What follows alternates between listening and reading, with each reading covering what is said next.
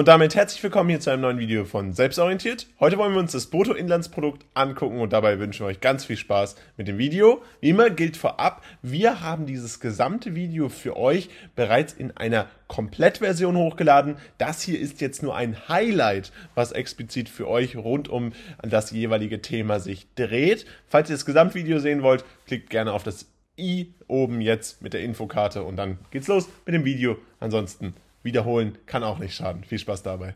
Machen wir jetzt weiter mit dem Bruttoinlandsprodukt. Das Bruttoinlandsprodukt ist ein zentrales Konzept, was genutzt wird, um die wirtschaftliche Leistung eines Landes darzustellen. Das BIP-Wachstum, also eine Rate, die daraus berechnet wird, misst dabei die prozentuale Veränderung des BIP im Vergleich zu einem vorherigen Zeitraum. Typischerweise guckt man sich das BIP-Wachstum innerhalb eines Jahres an und geht dann dazu über, das mit dem vorherigen Jahr zu vergleichen. Und daran können wir dann ablesen, wie stark die Wirtschaft eines Landes gewachsen ist oder ob sie eventuell sogar geschrumpft ist. Und ganz klar, in einer gesunden Volkswirtschaft definiert man normalerweise ein gesundes BIP-Wachstum, was langfristig auch zum Erfolg verhilft, bei um die zwei bis vier Prozent, die hier also das Bruttoinlandsprodukt pro Jahr steigen soll. Wichtige Einflussfaktoren sind dabei unter anderem Investitionen von Unternehmen und Privatanlegern, Konsumausgaben, Exporte und Import. Dabei maßgeblich beeinflussend ist natürlich die Regierungspolitik, genauso wie lokale und intergouvernementale Politik, das heißt die EU oder die NATO, letztendlich auch die UNO, all das sind Möglichkeiten, wie eine solche Politik beeinflusst werden kann. Und diese haben dann natürlich wieder Einflüsse auf Zinssätze, Arbeitsmarktbedingungen und auch die globale wirtschaftliche Entwicklung, die eine Rolle spielt. Und all das führt dann entweder zu einem BP-Wachstum, was für eine gesunde Wirtschaft steht, wenn es positiv ist, oder ein negatives BP-Wachstum, was typischerweise dann in Krisenzeiten auftritt, Gerade wenn man über die letzten Jahre nachdenkt, beispielsweise infolge der Corona-Pandemie, gab es enorme Einschränkungen, auch infolge der verschiedenen Kriege, die äh, weltweit, aber natürlich insbesondere in Europa einen großen Einfluss haben, ist mehr Unsicherheit am Markt aufgekommen und das BIP-Wachstum war nicht mehr so stark, beziehungsweise war teils sogar negativ. Die Wirtschaft ist geschrumpft. Und das kann natürlich Auswirkungen auf die Lebensqualität haben, denn wenn wir uns das BIP-Wachstum vorstellen, ist klar, wenn das BIP-Wachstum vorhanden ist, wenn es positiv ist, dann haben wir ein nachhaltiges Wachstum idealerweise, was zu mehr Beschäftigung führt, ein höheres Einkommen darstellt und auch allgemein einen besseren Zugang zu verschiedenen Ressourcen sichert. Aber es geht aber auch darum, dass das natürlich im Negativen auch auffällig sein kann. Wenn die Wirtschaft schrumpft, dann können die Unternehmen nicht mehr so viele Menschen beschäftigen. Dadurch äh, ist der Druck auch wiederum höher auf die Sozialsysteme, das Einkommen sinkt und der Zugang zu den verschiedenen Ressourcen, die relevant sind, kann nicht mehr so gesichert werden. Eine Gesellschaft kann beispielsweise nicht mehr ohne Ende in die Sozialsysteme pumpen, weil so wenig Geld nur noch vorhanden ist und man muss insgesamt sich aus dieser wirtschaftlichen Krise erstmal wieder befreien. Dabei ist es natürlich nicht das Einzige, was man heranziehen kann, um die Aspekte des Wohlstands und der Lebensqualität zu beschreiben, aber das Bruttoinlandsprodukt ist typischerweise der erste Indikator, der genutzt wird. Es gibt daran natürlich einige Kritikpunkte, denn zum Beispiel wird im Bruttoinlandsprodukt ja nur eine absolute Zahl dargestellt. Wir haben hier nicht den relativen Anteil von bestimmten Unternehmen berücksichtigt. Wir können nicht einzeln dezidieren, welche Anteilsfaktoren in diesem Bruttoinlandsprodukt berechnet werden. Und wir können auch nicht darstellen, welche Umweltauswirkungen wir haben, was immer wichtiger wird, weil wir im Hinblick auf das Kriterium der Nachhaltigkeit in unserer Gesellschaft uns natürlich weiterentwickeln wollen. Außerdem ist es auch nicht möglich, die langfristige Entwicklung damit abzubilden, weil wir typischerweise eben diesen Zeitraum von einem Jahr haben. Und wichtig ist auch, dass wir keine relative Verteilung darstellen können. Wenn wir das Bruttoinlandsprodukt als absolute Zahl haben, können wir auch nicht darstellen, wie die einzelnen Bevölkerungsgruppen davon profitieren und ob es nicht bestimmte Unternehmen gibt, die besonders stark dieses Bruttoinlandsprodukt beeinflussen und daher vielleicht gar nicht ausschlaggebend sind für ein erfolgreiches Land, sondern wir eben nur ein Unternehmen haben, was erfolgreich ist, was im Zweifel vielleicht aber gar nicht so viele Steuern zahlt oder diese Steuern woanders zahlt. All das sind Möglichkeiten, die man bei einem solchen Bruttoinlandsprodukt berücksichtigen muss, aber zu einem umfassenden Bild, wo auch andere Indikatoren zugehören, gehört in jedem Fall auch das Bruttoinlandsprodukt und das kann dann auch eine hilfreiche Kennziffer sein. Bevor es jetzt weitergehen kann, wollen wir euch noch ganz kurz einen kleines bisschen Werbung an die Hand geben. Irgendwie müssen wir das Ganze finanzieren und wir machen das darüber, dass wir euch helfen, denn es gibt jetzt 20% mit dem Code WELCOME auf unsere Produkte, nämlich Konjunktur und Wachstum, die Unterrichtsreihe, die ihr braucht, um alles zu lernen, was mit diesem Thema zusammenhängt. Haben wir ein Lernheft für euch verfasst, das heißt Texte, Aufgaben und natürlich auch die dazugehörigen Lösungen, damit ihr das Thema optimal versteht. Und das könnt ihr jetzt machen, wenn ihr den ersten Link in der Videobeschreibung anklickt. Damit würdet ihr uns helfen und helft euch fürs Abitur. Natürlich haben wir auch ein gesamtes Sparpaket mit allen Themen, die ihr im Politik, Wirtschaft oder in jedem anderen Fach braucht. Die gibt es dann im Sparheft auch unten in der Videobeschreibung verlinkt. Auch 20% mit dem Code WELCOME. Checkt es unbedingt aus und dann sehen wir uns auf unserer Website. Und jetzt geht's hier weiter mit dem Video. Gehen wir über zu den Arbeitsmarktindikatoren. Dafür gibt es vier zentrale Indikatoren, die wir hier ranziehen. Und der erste ist die Beschäftigungsrate. Die Beschäftigungsrate beschreibt den Anteil der erwerbsfähigen Bevölkerung, die in einem bestimmten Zeitraum beschäftigt ist. Und das bedeutet ganz klar, wie viele Menschen arbeiten in diesem Moment oder zu diesem Zeitraum. Wenn wir hier natürlich eine sehr hohe Beschäftigungsrate haben, also weit über 95 Prozent, dann spricht man von einer sehr niedrigen Arbeitslosenquote, die raus natürlich resultiert. Wenn wir eine Beschäftigungsrate berechnen, berechnen wir auf der anderen Seite eine Arbeitslosenquote, wo wir uns angucken, wenn wir erwerbsfähige Bevölkerung haben, wie hoch der Anteil ist an Arbeitslosen und an Menschen, die aktiv nach Arbeit suchen, aber eben keine Arbeit finden. Hier deutet natürlich eine niedrige Arbeitslosenquote dann auf eine starke Wirtschaft hin, gute Arbeitsmarktbedingungen und das kann in umgekehrter Weise dann darauf hindeuten, dass wir, wenn wir hohe Quoten bei den Arbeitsmarktbedingungen haben, dass Probleme mit Arbeitsmarkt und der Gesamtwirtschaft bestehen und dass die Gesamtwirtschaft langfristig eben nicht gesund weiter wachsen kann. All das sind Probleme, die aus den vorliegenden Faktoren abgelesen werden können. Ganz wichtig ist hier zu verstehen, dass Beschäftigungsrate und Arbeitslosenquote direkt miteinander verknüpft sind.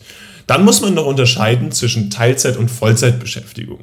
Die Verteilung von diesen beiden Prinzipien, also der Teilzeit, wo man nicht komplett arbeitet und der Vollzeit, wo man einen kompletten 38 bis 40 Stunden Job auskleidet, ergibt dann wiederum Aufschluss über die Struktur des Arbeitsmarktes. Denn es ist ganz klar, wenn wir nur Vollbeschäftigte haben, ist es was ganz anderes, als wenn wir nur Teilzeitbeschäftigte haben. Und diese Quoten und Einordnungen sind nochmal ganz wichtig, um auch die Beschäftigungsrate und die Arbeitslosenquote besser zu verstehen, denn diese Veränderungen sind auch für einen gesellschaftlichen Wandel relevant. Abseits des Wachstums einer Gesellschaft kann man aus diesen Daten natürlich auch ablesen, beispielsweise wenn viele Familien sich immer mehr die Arbeit im Haushalt aufteilen und das auf zwei Schultern, vier Schultern verteilt wird. Das wäre ein typischer Indikator, den man damit nachweisen könnte. Saisonale Schwankungen aufgrund von verschiedenen Betrieben, in denen teilweise im Sommer mehr gearbeitet wird als im Winter, zum Beispiel in der Baubranche und auch strukturelle Veränderungen lassen sich daher damit sehr klar darstellen.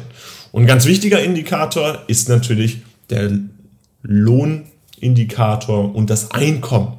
Die Entwicklung von Löhnen und Einkommen ist immer ein wichtiger Indikator, um eine wirtschaftliche Gesundheit darzustellen. Denn wenn man auf der einen Seite ein enormes Wachstum vom Bruttoinlandsprodukt hat, gleichzeitig Löhne und Einkommen aber nicht hinterherkommen, dann kann das ein geradewegs Hinweis darauf sein, dass die Bruttoinlandsproduktsteigerung nicht bei den einzelnen Menschen ankommt und daher die Arbeitskräfte gar nicht in dem Maße gratifiziert werden, also belohnt werden für das, was sie eigentlich leisten. Und das ist problematisch, denn durch Lohn und Einkommen, was ausgezahlt wird, wird auch wiederum die Wirtschaft angetrieben. Dieses führt natürlich dann zu mehr Steuern, mehr Verteilungsmöglichkeiten, die ankommen.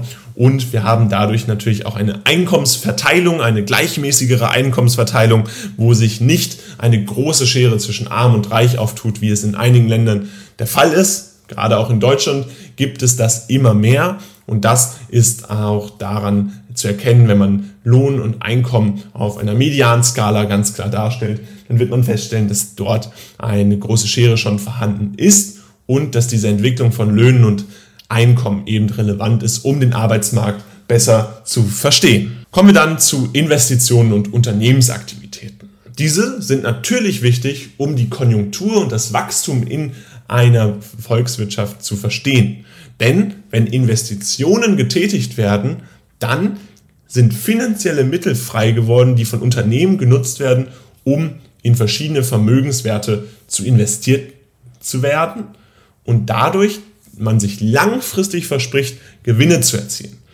Einerseits kann das beispielsweise in Gebäude oder Ausrüstung sein, andererseits aber auch in Aktien und Anleihen, neue Unternehmenszukäufe, Patente oder Lizenzen. Und ein wichtiges Wort ist hier langfristig. Denn wenn ein Unternehmen langfristig mit etwas plant, langfristig in einem Staat beispielsweise investiert, dann ist das immer ein sehr guter Indikator, dass das Unternehmen sich in diesem Land sicher fühlt, sich geschützt fühlt und auch langfristig in diesem Land Geld verdienen möchte.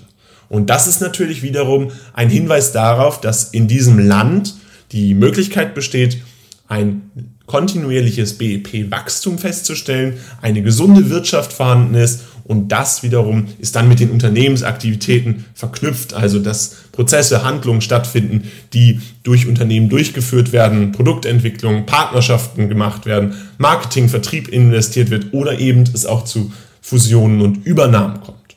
Diese strategische Ausrichtung, Wettbewerbspositionierung von Unternehmen ist in dem Hinblick besonders wichtig, weil dadurch natürlich klar erkennbar ist, dass die verschiedenen Unternehmen hier auch die Möglichkeit haben, sich langfristig zu etablieren und langfristig planen, sich zu etablieren, was wiederum dazu führt, dass die Volkswirtschaft als gesund bewertet wird und sich dadurch dann ganz klar eine positive Konjunktur abzeichnet. Dafür nutzt man die Analyse der wirtschaftlichen Daten. Man guckt sich die verschiedenen finanziellen Investments an, die Höhe der Investments an und geht auf Kennzahlen wie Umsatz, Gewinn, Verschuldung und Liquidität ein. Gerade wenn es um einzelne Unternehmen geht, macht man das häufig am Aktienmarkt. Denn da sind die Unternehmen verpflichtet, in einem quartalsweisen Abstand Bilanzen zu veröffentlichen. Und diese Bilanzen geben dann Auskunft darüber, wie genau diese Kennziffern sind, wie die finanzielle Gesundheit eines Unternehmens sich darstellt. Und der Zweck der Analyse ist dann natürlich ganz klar. Man möchte verstehen, ob ein Unternehmen sich wohlfühlt und ob langfristig Wachstumschancen in einem Land bestehen, wie die Risiken bewertet werden und ob Ressourcen optimiert werden können, um einen langfristigen Unternehmenserfolg zu gewährleisten. Abschließend wollen wir auf die Analyse des Konsumverhaltens eingehen. Dafür gibt es vier verschiedene Indikatoren, die wichtig sind, um die Konjunktur und das Wachstum anhand des Konsumverhaltens zu verstehen. Das offensichtlichste ist Nachfrage und Angebot. Konsumverhalten bezieht sich natürlich auf verbrauchende Produkte, auf Dienstleistungen, die nachgefragt werden und immer darauf, wie Unternehmen dann auf diese Nachfrage reagieren, ob sie ein Angebot schaffen und ob das Gleichgewicht zwischen Angebot und Nachfrage bestehen kann. Wenn wir uns den Markt also angucken, dann ist das Ziel, dass wir langfristig dieses Gleichgewicht haben, wurde ja schon durch Adam Smith mit der unsichtbaren Hand des Marktes beschrieben. Und genau das ist auch das Ziel hier bei Nachfrage und Angebot, dass man das analysiert, dass man anguckt, wie äh, die Konsumausgaben ansteigen, wie die Investitionen in neue Konsumgüter ansteigen. All das ermöglicht dann zu verstehen, ob die verschiedenen Verbraucher dann auch tatsächlich Produkte und Dienstleistungen nutzen, konsumieren und ihr Geld ausgeben und nicht langfristig sparen, weil sie beispielsweise Angst haben, dass die Wirtschaft kollabiert. Und dazu gehört natürlich auch dann die Verbindung zum Wirtschaftswachstum. Haben wir ein positives Wirtschaftswachstum, dann ist es so, dass die Bevölkerung ihr Geld typischerweise mehr ausgibt, mehr zum Konsum neigt. haben wir ein negatives Wirtschaftswachstum, dann haben wir eine sinkende Konsumnachfrage und das führt dann wiederum dazu, dass die Beschäftigungszahlen beispielsweise sinken und die Produktionszahlen sinken, negative Auswirkungen also auf das BIP sich darstellen lassen. Außerdem gibt es Trends und Präferenzen. Die Analyse von Konsumverhalten ermöglicht es Unternehmen, Trends und Präferenzen der Verbraucher besser zu verstehen.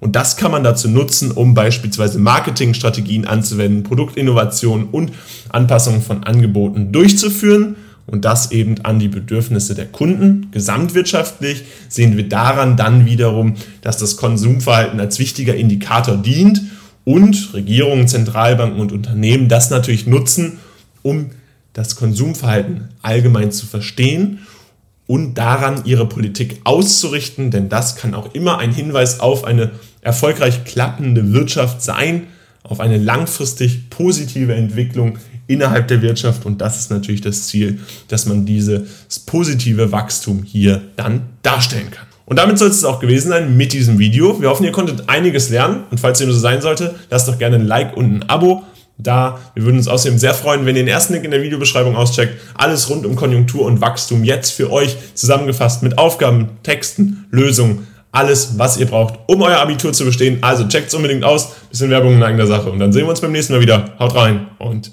Ciao.